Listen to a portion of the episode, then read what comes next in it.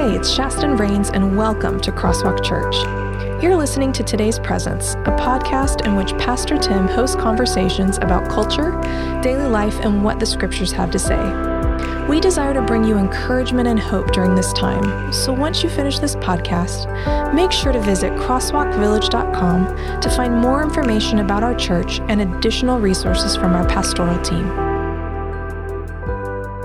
Hey, people. This, it's uh, Sam and Tim, Tim and Sam. We are here. It's uh, it's an early morning session again. So Sam, I'm going to ask you what we usually ask, which is uh, what coffee you drinking, and and what what process did you use to make that said cup of coffee? Thank you very much. I'm on Cipher this morning from Covert Coffee, who was a guest on our show. Yes, he was a couple episodes ago, and um, I used a Kalita a Kalita method. Kalita oh, nice. 102, one of my favorites. Nice. It's slow. It requires a little bit of thinking and thoughtfulness. And I pray during the process. It's a reflection time. I'm not laughing that you're praying. I'm laughing at the way you're saying it. And then you said you prayed, eh, prayed, and I felt like I was laughing at your prayer, which I'm for. What are you drinking? So, what are you um, drinking? So I'm drinking. Um, you know, I don't actually know what's in the hopper, but I uh, I went and made myself a cayenne pepper latte. You you don't even look in the hopper to see what's in there. It, it's just in there at this point. We're just using it. I'm sure it's it's something from Arcade, probably Third Street, maybe. I don't know. Maybe Winter Espresso. I don't know what Does it is. It just but it's sit good. there overnight? That could could roaches get in there overnight? No, roaches can't get in there. It's a sealed thing. We got a really nice grinder. Like it was it was stupid when we bought it. I was like, what? How? Why do grinders cost that much? But it's beautiful. Mm. And I, I, did it on my I did on on our Slayer three group. Um, in the because I'm down at I'm I think we know this I'm down at the church now so I ran into the other building and made myself after after I had done a drip already because it's been a long morning so it's a lot of coffee. It's you've been up. Much. You've been up for a long time since yesterday, as usual. Well, this is what happens when your son continues to play video games with his buddy, and you wake up at one o'clock, and you're like, "All right, man, time to go to bed. It's a school night." And then he looks at you like, "Really?" And you're like, "Yeah, I know that's stupid. You can sleep in as late as you want tomorrow." So anyway. it's ridiculous now, isn't it? It's getting restless. The kids are getting restless. They are, man. man I, am sure. feeling. We're feeling it at home too. You do anything good this weekend? Um, yeah, we uh, ate and we um, watched the awesome crosswalk broadcast. Oh, April nice. 2. Hey, that piece on um, the healthcare the workers. Health, healthcare workers was. Yeah. Yeah, man. People doing uh, good work out there. That was amazing. I cried. I cried. That was. Uh, yeah. When, when, she said, when Eunice said, um, you know, it's hard to get used to the amount of death. Mm-hmm you know because we we deal in statistics right we talk about statistics and they don't seem that bad because it's points of points of percents and she's like yeah I, I watch a lot of people die that's yeah. we we can't forget that's the reality right the humanity of it yeah yeah and that in that you're right that these healthcare people are are living in living through this crisis in a completely different way than most of us are yeah they're they're witnessing things that they're going to live with for the rest of their lives Right. Yeah. And so yeah. I, you know, I think it's so hard because so many people are dying, but they're dying alone. Right. Mm. They don't have their families in the room, that sort of thing. That's really, that was, that was a reminder for me for sure. We've had a, so, you know, because I'm in healthcare now, that's been one of the biggest issues we've wrestled with. Mm-hmm. How to give people opportunity to say their farewells and die with dignity uh, without their families that's been incredibly difficult.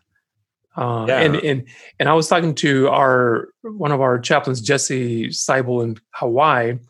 Uh, it's it's an issue everywhere, mm-hmm. but especially in Hawaiian culture, where you do not die alone without your family, all your family surrounding you. Right. They have had some major, major trauma to families that have lived through that. So Wow. Yeah. Yeah. That's crazy. Hey, good news. It looks like uh, our guest for our next podcast may be awake. You you just see that? he just loved our text, so he okay, good. Be awake. Um, but that's a that's a guess you'll have to find out for on the next podcast. Anyway, what are we talking about today, Sam? We're back to um, yeah, we did all the announcements, so let's just move on. No, we'll yeah, we'll updates. Yeah, yeah, yeah. Um, we're back to um, Tim a couple episodes ago, dear listener, Tim and I got into a conversation that we didn't think would heat up like it did. I know, huh? And today we've decided to go back to it. Generational theory, part two. In our last, in our I last like your, podcast, I like your announcer voice. That's my favorite voice that you have. I think the announcer voice when you go, "Dear listener, dear listener." That's good. All right, Um, keep going. So, so yes. So last time we talked about how different generations are dealing with this pandemic crisis, and um, and then and then we veered a little bit into into politics, into cultural stuff related to generations, hmm and sometime towards the middle or three quarters of the way, we got finally got to church. Yeah, and how church in general the the reality of church being multi-generational and some of the implications that are related to that. I'm just speaking the obvious now. And and we we we nicked a nerve with leadership. Hmm and the leadership thing is where i think we kind of left it that the fact that there's there's leadership in that's part of some generations now that is is unwilling to relinquish or hand over not relinquish right hand over right. um the reins to younger generations. Yeah. If you want to say more about that we can but then we move on to other things related to this Well, I just I, I was reflecting on that, and I think that um, you know, Generation X has a tendency to be a little whiny. I'll just own that. Um, that's why our music was so good in the '90s, right? we're all we're all angsty. Um, Nirvana, you know, said nonsense in a really angsty way, and we all resonated with it. But um, I think that I think that there there creates a social dynamic that then that that will play out over the next 20 years which is that those of us in in our mid 40s 50s um are going to be quote unquote led by a younger generation that's been given the reins with with perhaps not as much wisdom maybe more energy but that'll be interesting to see what happens because i'm not sure that's happened before in the same way as as ubiquitously, right? As across the board in every industry. So it's going to be really interesting to see how that plays out. I'm a little fascinated to see what's going to happen. You know? yeah you so if you if if you could summarize in your opinion the reason why i'm i'm saying we although last time on the last podcast about this i said that i don't know where i fit into this thing i i migrated to generation x just because it's my age group Right. but i'm not i'm not So what do you feel like? Who do you who, who what do you what do you where do you who do you identify with? i'm like a green card holder in the gen x generation Uh-huh. maybe maybe not naturalized Yeah. I want to love the music of Gen X and um I listen, I don't here's the truth. The truth is I've always heard these generational theories with some suspicion. Yeah. To me, it's always been a an attempt to classify people that sounds kind of boomer. Mm. I think that's true. All, yeah, I mean, hey, listen, I I think every person eschews categorization, right? Eschews, is that the right word? Um, we used to do that when we played in a band together. People would be like, oh, you sound like this. And we'd be like, no, we're not like that. We're our You're we're our own thing. We don't sound like anyone. I mean, we had, you know, the same exact instruments that every other rock band did, but we were different. We were the different ones. So, yeah, there's probably a narcissism to that that we probably need to recognize. And I think you're right. I think that um I think that it's very important for that particular generation to make sure everything fits in a clean category. I think yeah. I think they did that, but I think that's coming from a modernistic worldview that they were deeply drenched in. For those of us who began to like, you know, anchors away from that, if you will, um, we're a little more comfortable with the um, nebulousness of, hey, I don't 100% know where I fit. But but institutions don't work that way. They never have because they're No. institutions. And so I wonder if we're not watching with with everything that's going on, if we're not watching the fall of institutions in some respect you know um i think we're watching a lot of our you know american empiricism fall apart and it'll be interesting to see what that what that how what that means American empiricism. Those are that's an SAT term. Can you can you define? I, I, well, I think what we're watching in some respects, and I'm sure somebody's going to push back on this or be really unhappy that I said this, um, and I'll say this as a as a um, description, not a proscription. I hope, but I think we're watching the fall of the American Empire. Um, mm. We the the amount of anxiety, the amount of anger that is expressed in in our political world, in our regular world, like it's um, a society can't be built on that much anger mm. it'll it'll you know it becomes it becomes cannibalistic it will eat itself mm. and maybe it's the um again maybe i'm maybe i'm wrong but it feels like what we are watching is you know the the polar opposites become so far away that even even reasonable conversation has is hardly yeah. even there you know we can't talk about we can't talk about things like gun control because you know reasonable gun control because that's immediately you know interpreted as somebody's trying to take everything that i own like I, you know maybe we don't have to go all the way to the extreme of that argument.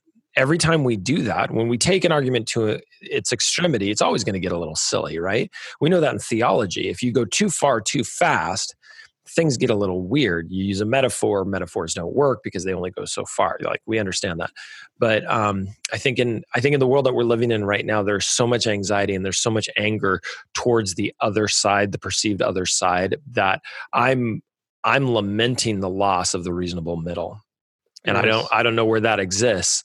And sometimes I think I'm having a reasonable conversation, and I realize, well, nope, I guess not. mm. I guess not. You know, and and as a pastor it's fascinating to you know see what side everybody thinks you're on. I try and keep that relatively close to the vest um, mm-hmm. and, and be as gospel oriented as i can. But so when i say you know the fall of the american empire i don't know if we can get back to being a united people. I'd love to but i don't know that we can. Mm-hmm. i worry. I worry right. that we can't.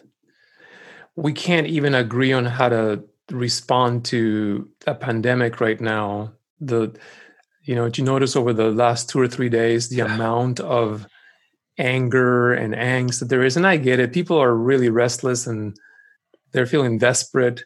Um, but we we can't even a- agree when we see death and dying around us about how to how to handle that together, how well, to shoulder that together. Right? Yeah, it's weird and somebody I'm sure would argue with me that that this is not the case, but when you politicize something so much, when you politicize a pandemic so much that that if you agree there's a pandemic, you are somehow on one side of a political argument, that's fascinating to me.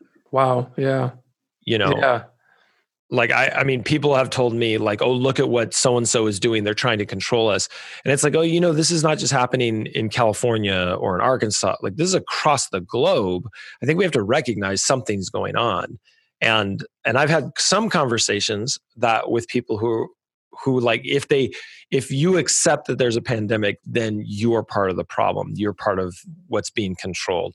And that's gotten that that's those are difficult conversations. I'm not going to comment on who's right and who's wrong. I just those are those are difficult conversations to have if your polarization is that far, mm-hmm. you know. And and the problem is after a while that kind of that kind of rhetoric ends up being, you know, it's so narcissistic. And then you add on a Facebook or a or a you know, and anything that is that is you know personalizing the information that you're getting so completely that pretty soon you're not hearing any other dissenting voices. And then then it allows you to go further and further into that you know into that kind of thinking. On either side of the coin doesn't really matter. That that personalization means that i don't see i don't see my conservative friends or i don't see my liberal friends. I don't see that. I just see what i clicked on you know mm-hmm. and after a while that gets so deep i mean that's why the polarization is so far away that's one of the reasons i think there's like an epistemological effect of truth that happens through social media and the algorithms that they've put in because i don't think those algorithms have an ethical compass mm-hmm. Mm-hmm. because it's math right you write an algorithm you get what you get and you hope that somebody's written some sort of morality within there and some sort of reasonableness. But I don't know that you can. I don't know how coding works. I don't know that you do that. Hmm.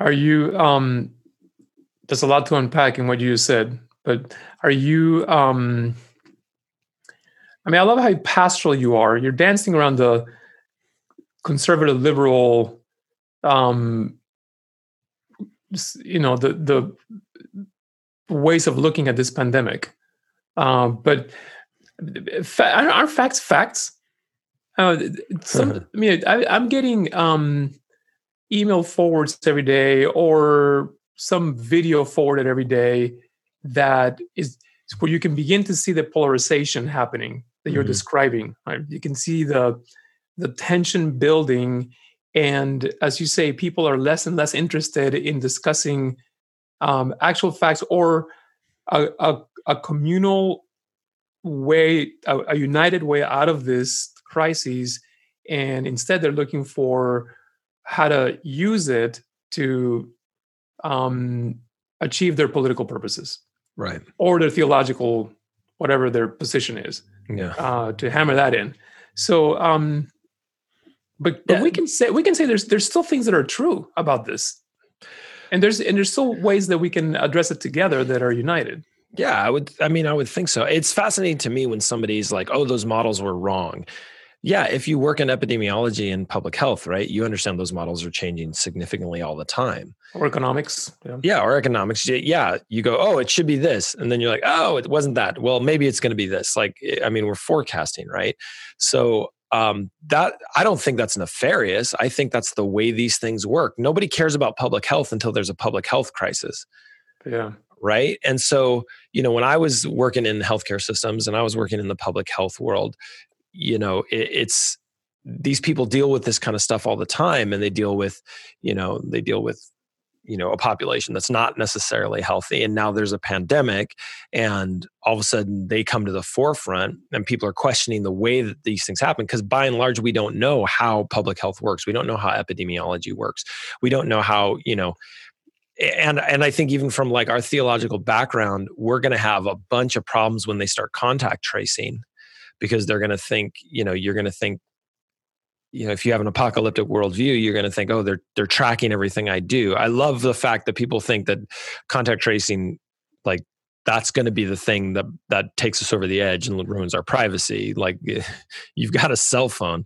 I'm pretty sure we gave that up a uh. while ago. But but i just think that i i just think that in the grand sorry I, I think i'm got on a little bit of a tangent there but in the grand scheme of things in the grand scheme of things um truth is a bit interpreted hmm. right and and if you believe that source of truth is coming from a place that is trying to do something to you you will hold it you know you will hold it in contempt so no i don't think facts are facts anymore hmm. because the source of your truth makes a big difference hmm. And then the interpretation of that source and the interpretation of that truth if you will. Hmm. right? Which is you know we've been arguing we've been having that discussion in faith for a long time. Is there absolute truth? What does it look like? Then this sort of thing. Now we're doing it with what seem to be you know uh, uninterpretable facts but it yeah. seems like it seems like we're still working on that. So i don't know. I don't know. And i don't know if that's a generational thing by the way. I don't maybe it is. Maybe it's just a viewpoint thing. I don't it may not be generational but it but there's mark there's i think there's markers in different generations that exhibit their preference for absolutism. Yeah. And I think what you were trying to describe earlier is that Generation X came along and said there is no absolutes. Mm-hmm. And the, I mean, the, I think that what destabilized the world that thought that there was absolute truth and that and i'm not saying that by the way i'm not saying that there is not absolute truth. I'm just right. saying that the world that had clung to absolutism as the as the anchors from which you can function in the world found itself with this generation saying everything's relative. Um, it was frightening. Or or they're not going to hand the reins of leadership to people who who, who, who don't know what's true or not see the world that way right where yeah, on the no. other hand i think generation x was saying it's your absolutism that led us to unhealthy systems around the world imperialism um, economic systems that that don't work it is a theology that's that's not that's not doesn't function in the real Right. world, and they saw it as a um, look. So so here's I'm not here to give answers either, just to f- to foment conversation, to froth the foam. But um, Froth the foam. I, I thought you were going to say fan the flames, which is better to froth the foam. But that is a a coffee, a And coffee. again, I am not a philosopher. Um, I think Tim is more of a philosopher than I am. Oh. But so if you're a philosopher listening to this, just just listen and smile. um, the, um, I I think our since I'm a green card holder, Generation X, um, our contribution could be introducing relativism as a um, necessary um, destabilizing sort of sort of move towards an absolutism that was destructive. If we're like the, but I'm saying relativism is not healthy either. This is like the radiation. If absolutism is the cancer, the tumor, um, it needed to be irradiated, to be shrunken somehow. Um, but if you live, you live in a world where nothing's true and nothing can be trusted. Yeah, that causes problems too, right? That that'll kill you. There's Right. that's you cannot live that way. So, so I think I think the dis- deconstructionism that Generation X brought to the world, I think was um, not to the world, just you know, because we're behind probably Europe and some of those other expressions. Um, there's obviously very, you know, American centric, but I think that um, And and Adventist. and Adventist, yeah, sure. Um, I think that I think that the um, the deconstruction that we brought to to thought and to institutions and all that, I actually think that's very good. I think Generation X's um, inaccountability to reconstruction has caused us problems. Right? Mhm. We're we're we're all about tearing down the house, but sometimes we're not as interested in like you know rebuilding from the scraps and that's unfortunate right that's irresponsible and i've seen a lot of that within my generation our generation um like you know let's you know it's like a university professor who loves to blow up kids um Yes. blow up their heads right? They like throw the grenade out and and then they're like yeah look at that. And these kids go home and people think oh they've lost their souls they've lost their belief they've lost all that. And sometimes that's because of the irresponsibility of someone in higher education who's unwilling like loves to break it down but doesn't necessarily want to build something back up and I, Yeah. know, I think Yeah. people who that's what they feel like they're called to. Their job is to just be the deconstructionist. I think we have to reconstruct. But that means that what we reconstruct is going to look different. And I think people have a hard time with that. And that's what I think is so fascinating about what's happening right now is that we are literally in in in sh- in a few short weeks, months time, uh, a deep deconstruction of what our society is doing, and now a reconstruction. And I see Yes. people wanting to get back to normal, but I think what this has revealed is there's some inequity, there's some inequality, there's some justice issues that, and compassion issues even that need to be reconsidered. And maybe we remake this world that we are coming out of our houses to be a part of again. Maybe we can have a moment um, after this Sabbath, if you will, the sabbatical that we all took from our lives. Maybe we can Yeah. maybe we can recreate something and not be so consumer centric because i think that's probably the greatest evil over the last 30 40 years right is Yes. such a consumer mindset that our our our whole world basically shuts down when people don't continue to buy Yeah, yeah. Hey, so so I'm gonna put I'm gonna put some.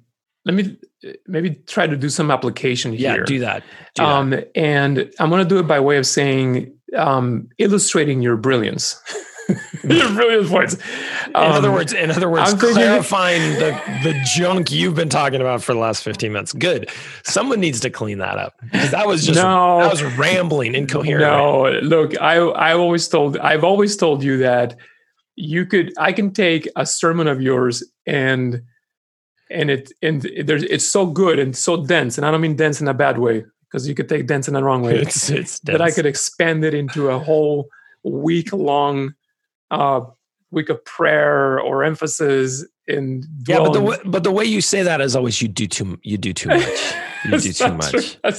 Like you work too hard. Stop that. No, oh, so here's what I was thinking. I was thinking as you were saying that that because I worked in a academic setting for 21 years, Right. that I saw exactly what you des- described happen um, every week. Mm-hmm. There would be a professor. Now I'm talking about people who I love. They were my sisters and brothers, and and people in community. general. You're just talking in general. You're in not general, talking about anyone in specific. Who do what you're talking about. They throw a grenade in a room, and a bunch of 18 year olds are told for a quarter, "You thought this was true? Well, it's not." And a, a lot of the work I did in the second quarter of every academic year was to um, have students came to my office basically in full on Cartesian anxiety mm-hmm. because they had been told everything you thought was organized in a specific way is no longer that way. And I mean, this is a side note in case you, dear listener, uh, ever went through this. Um, I I think I think academia owes more, especially faith based academia, owes more to people who come to it um, looking for an answer. I think people come looking for a cast of supportive mm. people who will help them through the toughest questions of life, mm-hmm. not people who will just, you know, tear down everything they thought was true and then leave them there right. in a smoldering heap of agony. Oh, that's um, that's so, that's a whole podcast. That's interesting. It, it, definitely, and that's the future yeah. of education, which we've been we've been meaning to do, right? Right. So if if anyone has ever been through that, and you're listening to me right now, I want to apologize on behalf of how we what we did to you. Mm-hmm. I know I know lots of people who walked away from Adventist higher ed or at least any higher ed with their faith in shambles and weren't didn't receive the kind of support and care and love that helped them build another framework and maybe they're still floundering out there and and so what I think, look, so what I think the the um, what what I, my and this will be for the future, but mm-hmm. let me just give you a little word on what I've said for years is that we ignore we ignore Fowler's spiritual developmental stages mm-hmm. so often, and that's a simple thing. Yeah, just people people progress through spiritual development is something your dad championed. Yeah. Um, in in a real it's it's science yeah. This, is this is real. And so when you when you violently wrench somebody from an early spiritual developmental stage and you leave them out of like out of sorts i, I think you do sometimes deep and lasting damage to their to their spiritual yeah i think you got to show them a path right? I think and we've often talked about this like the academic response versus a pastoral response and i don't think those things are opposed to one another by any means.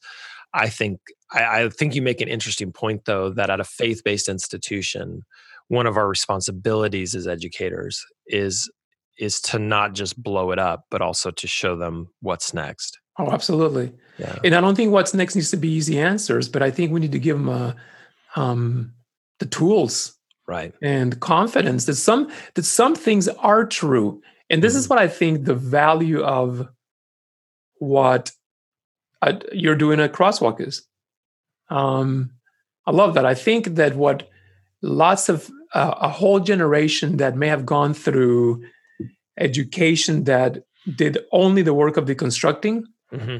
they're hearing scripture again exegeted honestly and with diligence. And I think they're hearing a love and trust in Jesus that's giving them confidence. Um, so yeah, I want to thank you for that, especially this series. This is a good. This is a good series. This is yeah. a good series. But you know, I I think uh, what's what's the saying? Christianity has no grandchildren, right? It's always one generation from extinction. Mm um, everyone's got to everyone's got to experience who god is and everyone's got to make that choice for themselves. And i think sometimes we push it on them at 12 years old to make a decision. That's probably a little early. Um, I think we ignore them through college sometimes. I don't think you did. I think you've got lots of colleagues who who certainly don't, but I think sometimes we do because they're expanding minds, and they're asking questions that are difficult and we're a little nervous about those questions. So we either recidivize back to, well, here's the answers, don't ask your questions. Mm. Or we go, we don't know. We don't know. Or we do what we said before, throw a throw a hand grenade into their faith. Um, we have to we have to walk with people. I think in the end, right?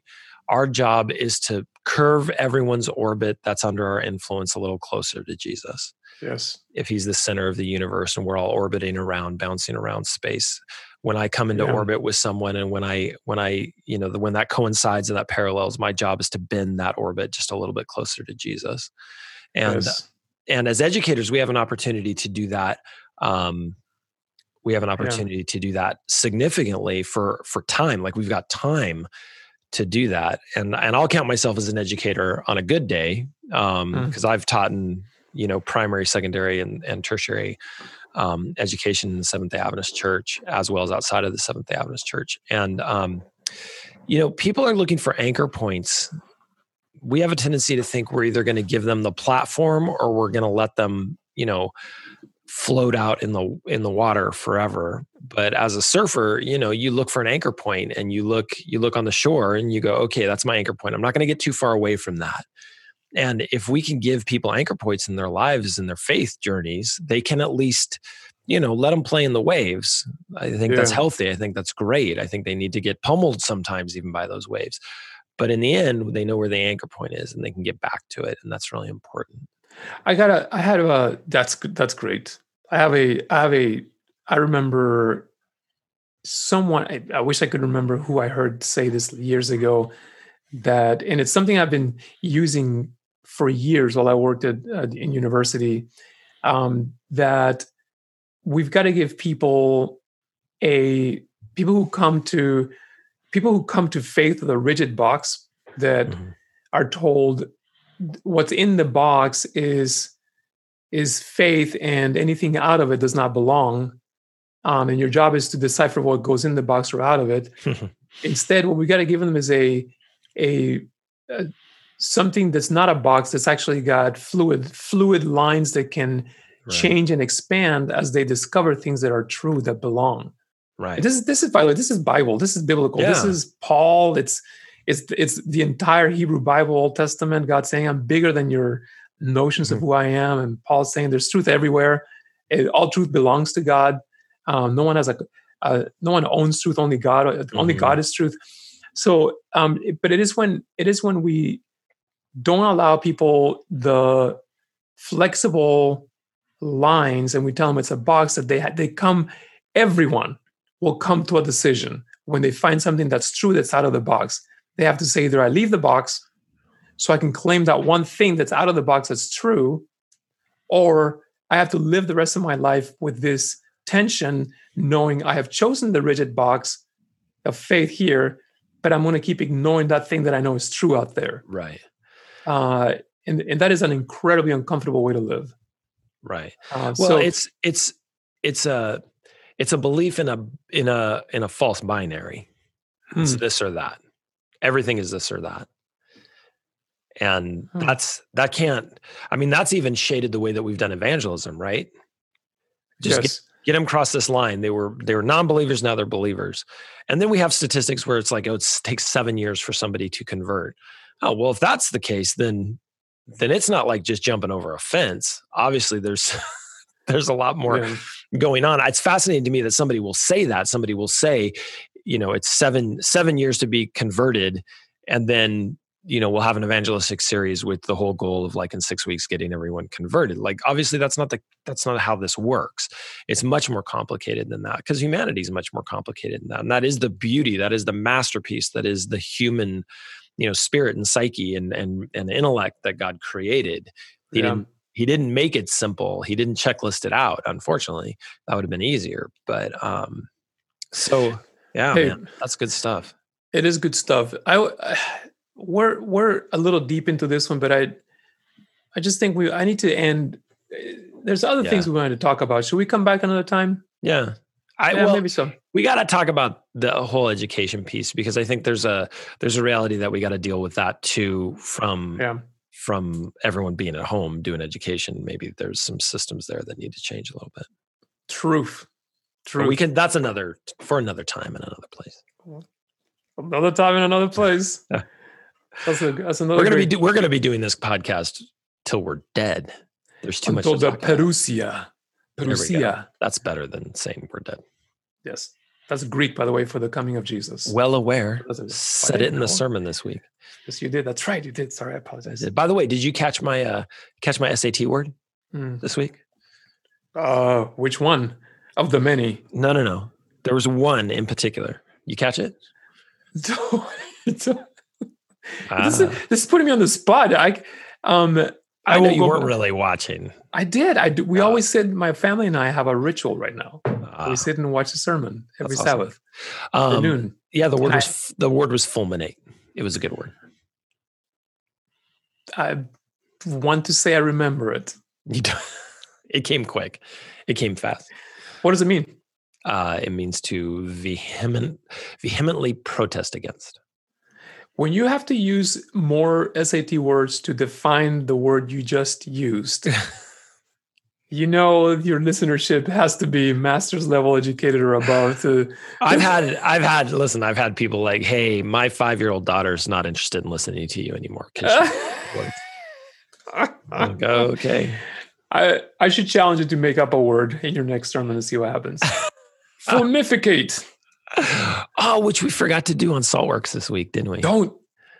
I know. You, you can expose. You can't expose. I'm not going to tell anybody. Yeah. Yeah. Okay. All right. so are we ending this? Is that what's happening? We're rolling to a stop? Yeah. Okay.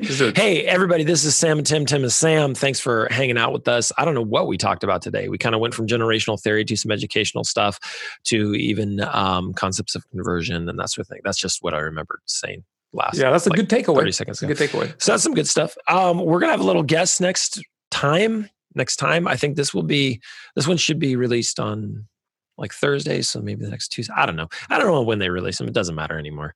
Some of you, we're hearing some of you are binging. Like you're listening to 12 hours of Tim and Sam, Sam and Tim. That's a horrible that disturbs idea. me. It that disturbs me. We're not Netflix. You need to you need to space this out. for sure. All right. Hey, you guys, thanks so much for uh, being with us. We'll see you soon.